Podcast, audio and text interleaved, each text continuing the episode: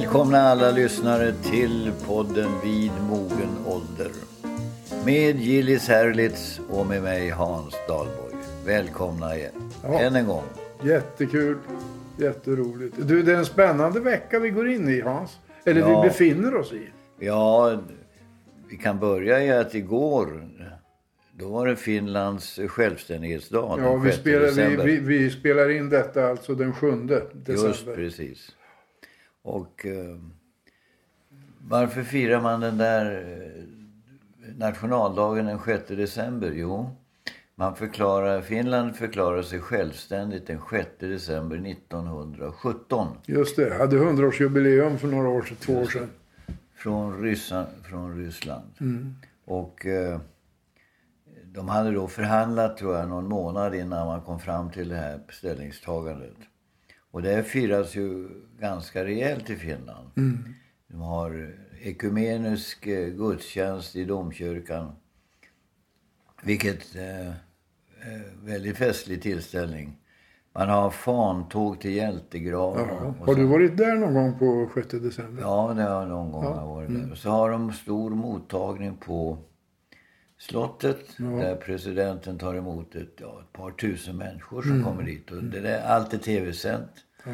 Och sen eh,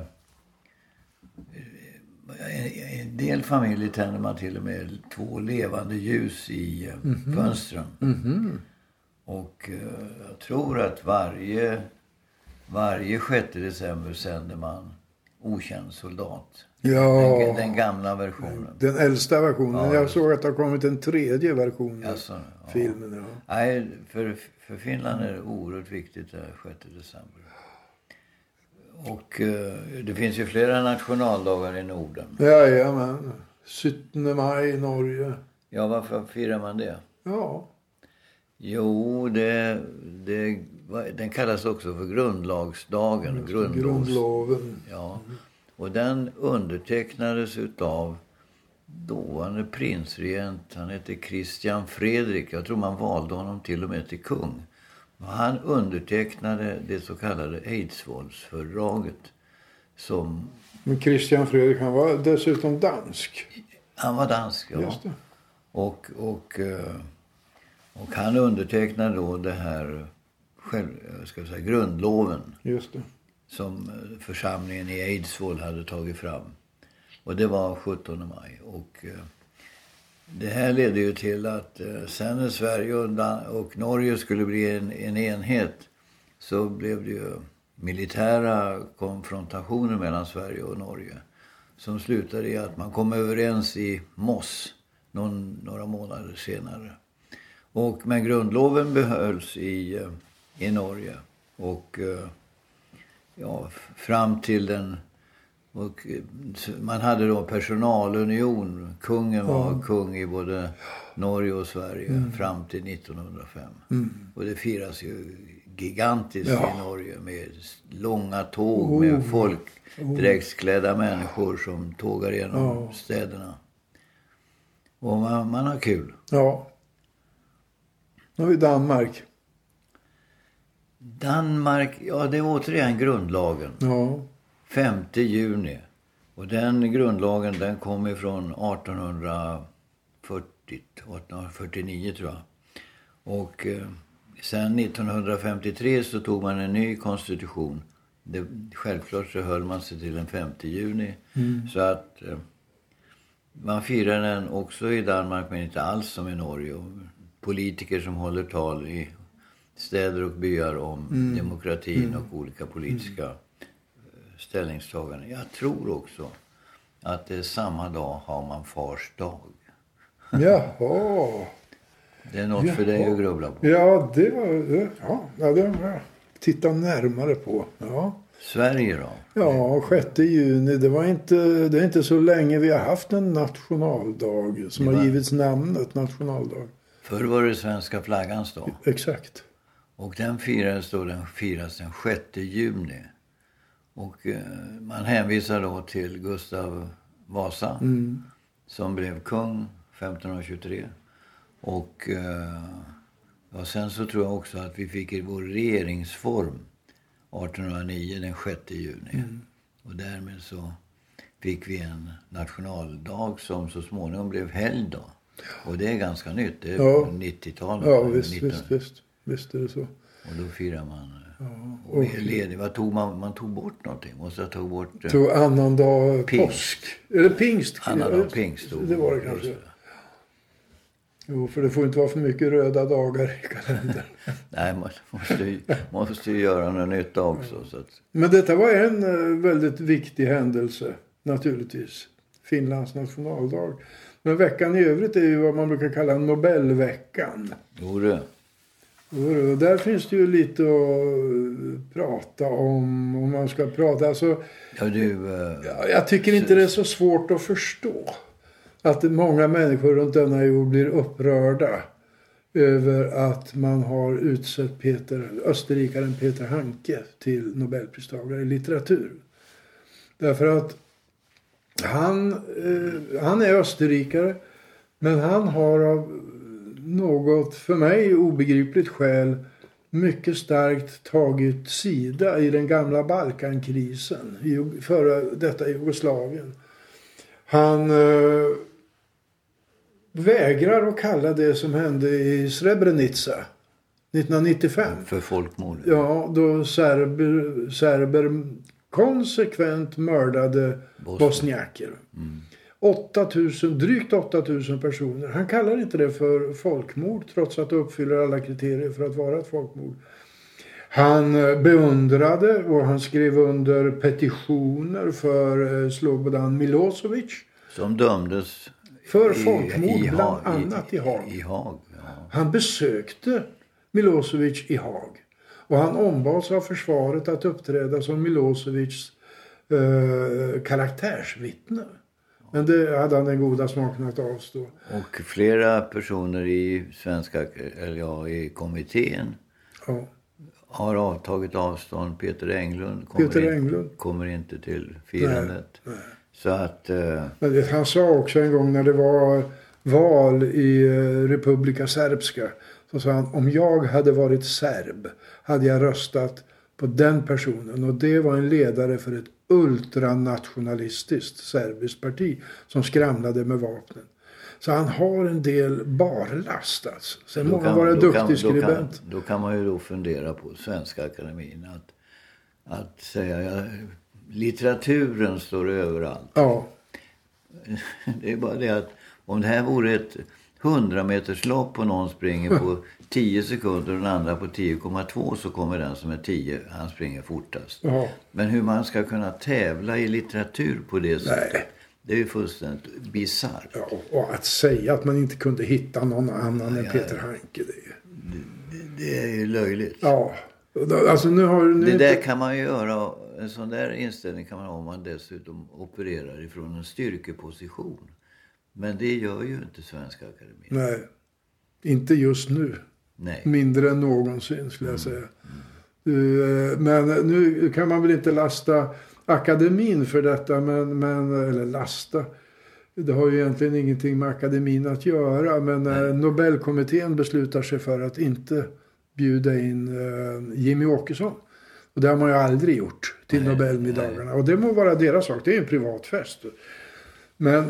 Argumentet lät lite märkligt tycker jag. Man sa att vi gillar inte det, eller den människosyn som Sverigedemokraterna står för eh, kan vi inte dela. Nej.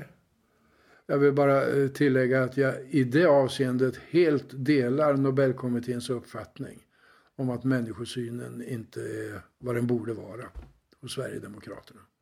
Och alldeles oavsett vad jag själv anser om Sverigedemokraterna så tycker jag att deras svar var ganska bra. De sa det, nej, vi förstår att man i Nobelkommittén inte kan dela vår människosyn. Men uppenbarligen delar man människosyn med Saudiarabien, Eritrea och jag tror det var Nordkorea. Vars ambassadörer har blivit inbjudna. Men, så att, ja. Jag kan inte säga att de här senaste veckorna har stärkt synen på vare sig akademi eller Nobelkommittén. Ja, men det ju, i mina ögon. Jag tycker då det finns mycket inom Nobel som man kan glädjas åt. Och det är till exempel belöningen av de som har upptäckt litium-ion-batterierna och utvecklar mm. dem. Mm.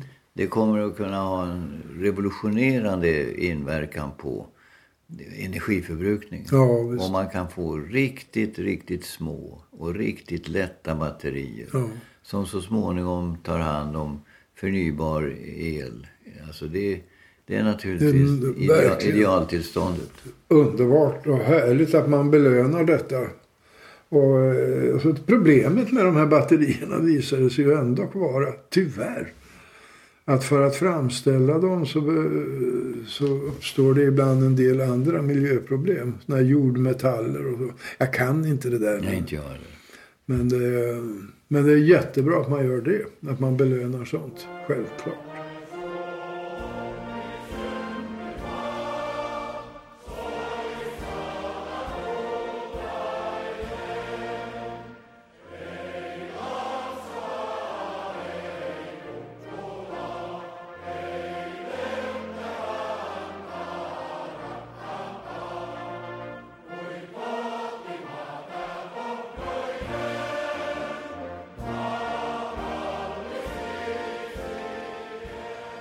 Men det var två saker. Nationaldagen där och sen så Nobelvecka.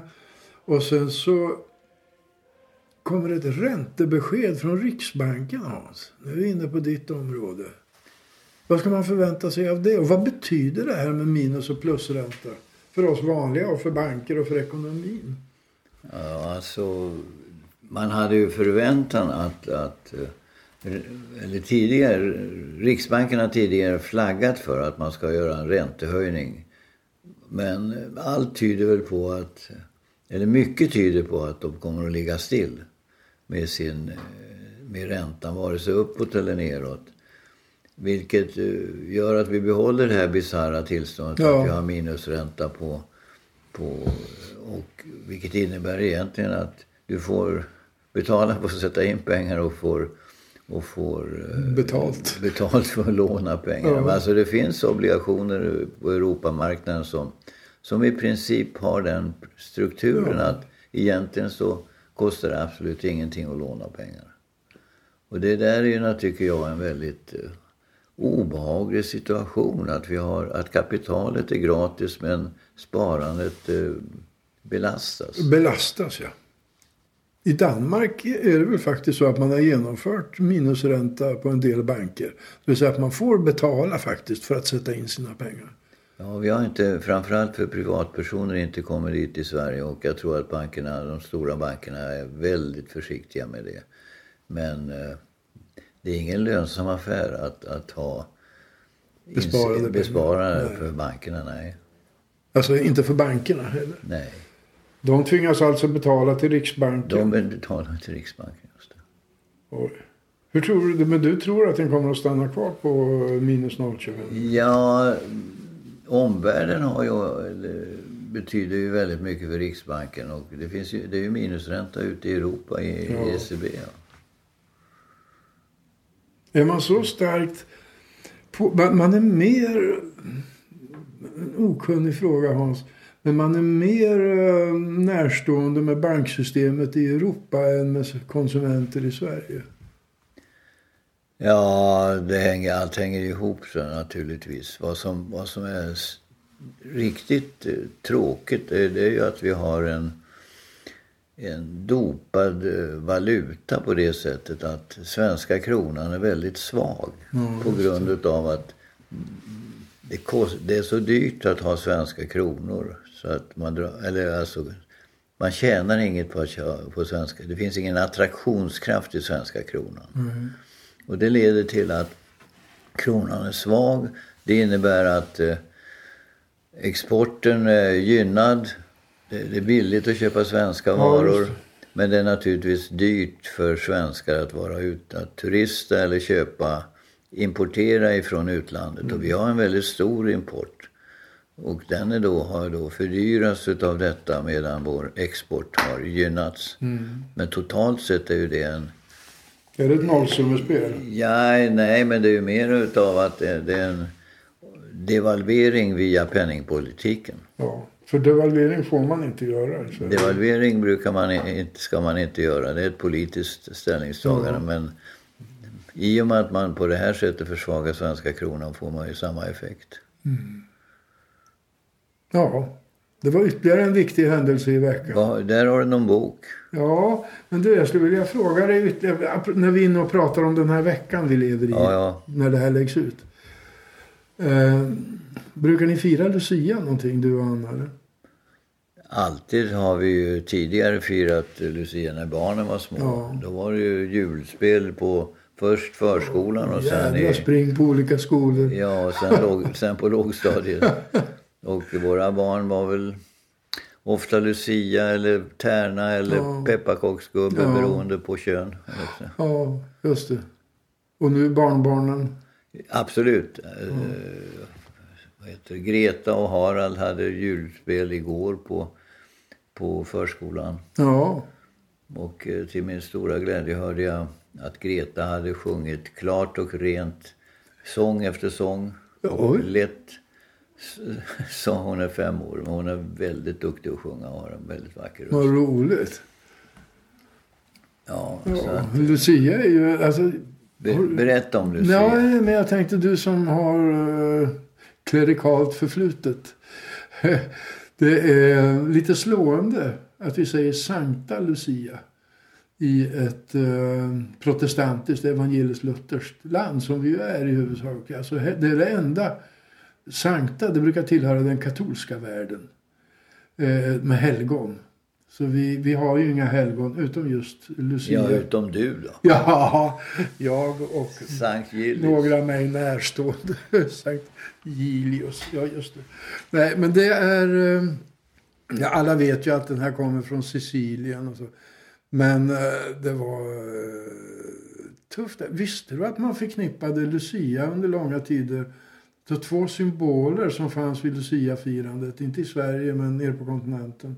Det är ju en jättegammal sedvänja med Lucia. Eh, eh, med två ögonglober. Ja, för att hon tog ut dem. Ja, och varför gjorde hon det? Ja, hon var på... Det var något på Sicilien. Hon, ja. var Sicil- och hon offrade sina ögon. Ja, för de, med dem hade hon tydligen bedårat någon ung man. Det gick till så, enligt legenden, att hon ville ta ut sin brudskatt av sina föräldrar som skulle gå till mannen sen. Den tog hon ut i förväg och spred bland de fattiga. Och, och den brudgummen i en spe blev ursinnig och anklagade henne för, för alla möjliga saker. Och så skickades hon till ett horhus, Lucia. Och eh, sen hölls det rättegång. Hon skulle straffas med döden. Och man eldade på med ris och grejer. Men det bet inte på henne. Då fick man till slut sticka ett svärd genom halsen på henne. Och sen spreds den här eh, dyrkan av Lucia. Spreds upp från Italien, Sicilien. Upp i Italien, upp till Frankrike, England, Tyskland. Nådde så småningom Sverige.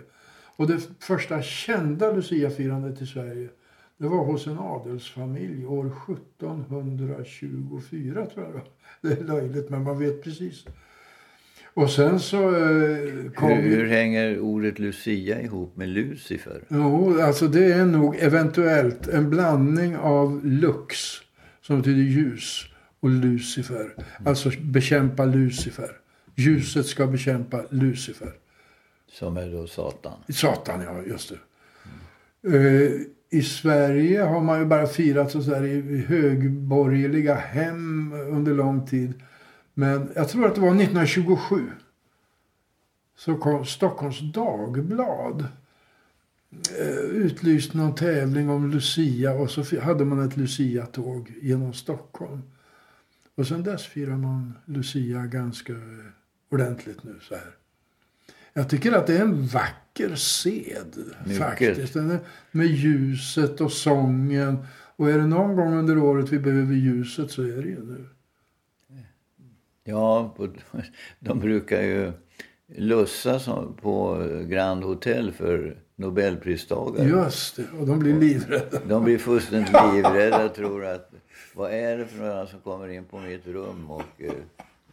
blev rövare så här tidigt på morgonen. Min dotter, yngsta dotter Ingrid, var faktiskt en gång Lucia för Jimmy Carter, före detta presidenten, som besökte Uppsala universitet och var i, i aulan där. Och då var Ingrid Lucia för ett stort uh, Lucia-tåg.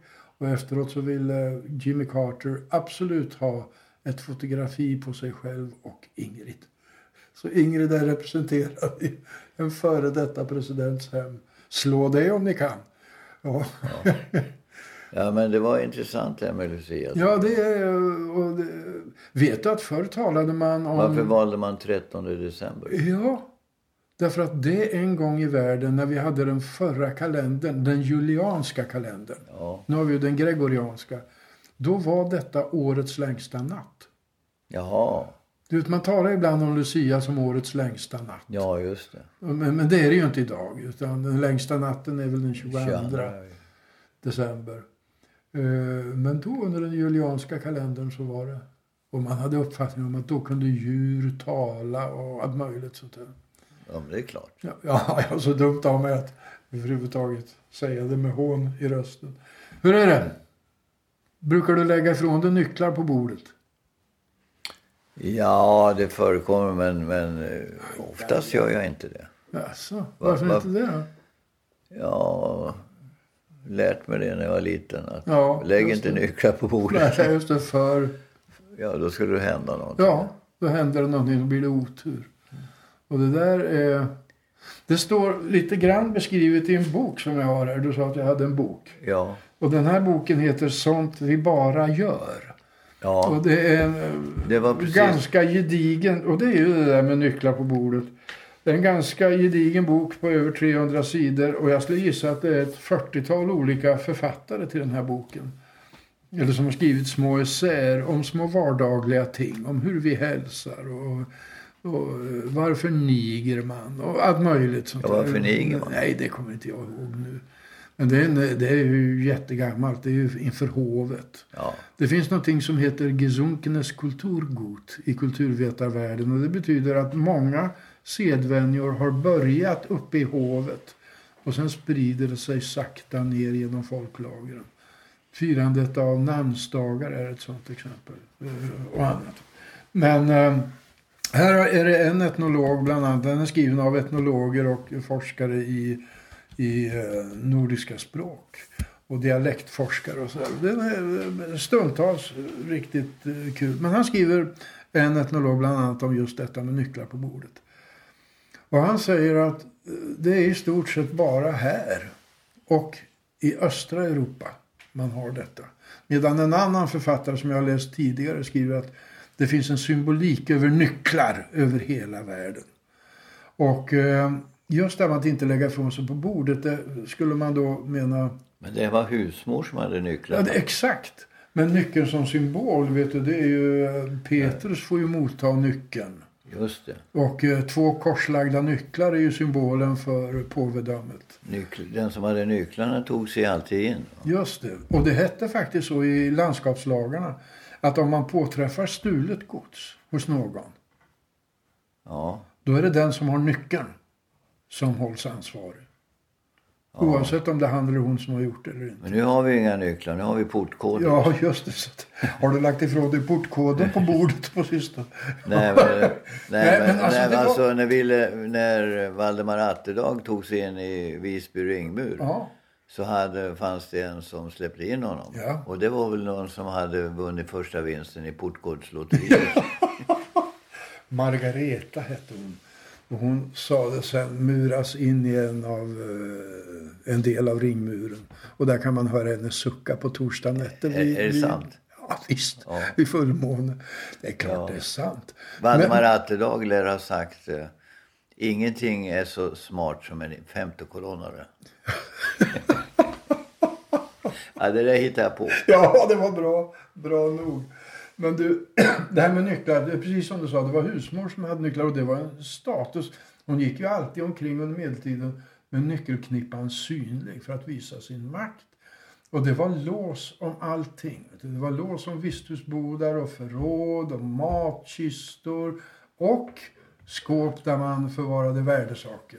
Är det sant? Ja, visst. För att jag menar, jag som är från landet, när vi gick hemifrån så hängde ju nyckeln utanför på en spik. Ja, ja. Till... Ja. Ny- inte till kassaskåpet. Nej, nej, nej, till köket. Till kö- Köks, köksingången. Ja, så man kunde gå in. Men ja. Det var just de nycklarna som var absolut förbjudna att tappa bort. Det ansågs som fruktansvärt ansvarslöst om en husmor skulle tappa bort eller förlägga en nyckel så någon kunde ta den till någon av dessa, något av dessa utrymmen där man förvarade värdesaker som mat. Bestraffades man för det? Ja, det vet jag ju inte. Det var hudflängning i gammal vanlig ordning. Men det alltså anses vara ett huvudskäl till varför vi än idag säger. Men varken du eller jag är ju skrockfulla. Inte särskilt. Nej, men vi säger för säkerhets skull. Ja, men nej, jag, jag går inte under stegar, men det gör jag inte för något annat än här. Det, det kan trilla ner om jag... Det kan ja. Stå någon där och jobba. Ja, vi ska ra- ra- måla. Jag vill inte måla färg i huvudet. Men det ser du ju. Ja. Det ser du väl om det står någonting uppe på stegen eller om det står en målare eller något. Jo, men jag kan inte, jag kan inte se... Nej, jag tror det finns andra skäl också. Nämligen? Det, av samma skäl så... Skrock, man mm. går inte under en stege. Och när man läser om det där bland... Går bland... du under stegar? Nej, nej, nej. Inte om jag kan undvika. Nej. Men det är inte så att jag ramlar ner i ångest om jag skulle råka eller göra. Eller springer ut i gatan för stegen tvingar dig ut i trafiken. Nej. Nej, det gör jag inte. Men eh, det finns ju många olika förklaringar till det här. Men en, det tycks vara så över hela världen i alla tider. Har man haft ett behov av att placera de dödas själar någonstans. Och det har ju ofta varit i himlen. Och då är stegen är symbolen. Stegen, det är uppför stegen. Själarna tar sig. Och det betyder, skriver en forskare, att om du går under en stege så bryter du det här. Och då dömer du din egen själ till att aldrig få komma upp. Ett annat eh, forskningsresultat, eller det är ju bara gissningar, är att om du tittar på en stege så bildas det en triangel av stegen, av väggen och av marken. Och trekanten är en urgammal symbol för treenigheten. Fadern, sonen och den heliga ande. Och den får man inte störa genom att gå igenom den. Det, jag, vet, alltså jag vet inte vad som är grundskälet. Men sån här, vi håller oss ju till en del vardagsskrock. Det är klart att även om vi inte det, tror det. På det. det, det. Nej, det, man gör, man, vad heter boken? Den heter Sånt vi bara gör. Ja, just det. Ingen tror på det, men gör det lika. Ja, för säkerhets skull. Jo, ja, visst. Och det var säkert så förr i världen också. Vi brukar ibland, vissa talar mera hånfullt om det än andra. Om skrocken och vidskepelsen i det gamla bondesamhället. Men det var väl många där, precis som du och jag, som inte trodde på skrocken. De trodde inte att det skulle börja brinna om man gjorde sig eller så. De trodde, men för säkerhets skull. Ja. Därför att traditionen bjöd. Ja, så man hade ju inga försäkringsbolag så man fick ju ta dessutom, till det som fanns. Ja, just det. Fanns inget Agria. Inget brandstolsbolag heller. Nej. Men du, vi har fått ett mejl. Vi brukar ju uppmuntra våra lyssnare att skicka mejl. Ja, få höra. Ja, och uh, mejladressen är, som ni nog känner till nu, vidmogenalder snabel-a gmail punkt com.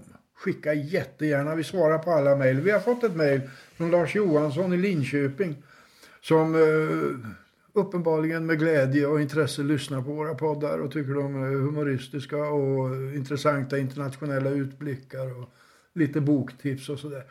Han har lite synpunkter på, på ljudet, men han har ett väldigt bra förslag. Han föreslår nämligen att vi ska bjuda in unga människor till vår podd och höra lite grann om deras uppfattning. Om ja, men du är med. Ja, finns inga yngre än jag. Jag håller med honom om det och det ska ja, vi realisera. Ja, absolut. Ja. Tack, men, Lars. Ja, med de orden så kanske vi tackar för oss ja. Den här gången. Ja. Och uh, är snart på återhörande om fjorton dagar. Tack ja. Ska ni ha. Tack, tack. tack. Hej.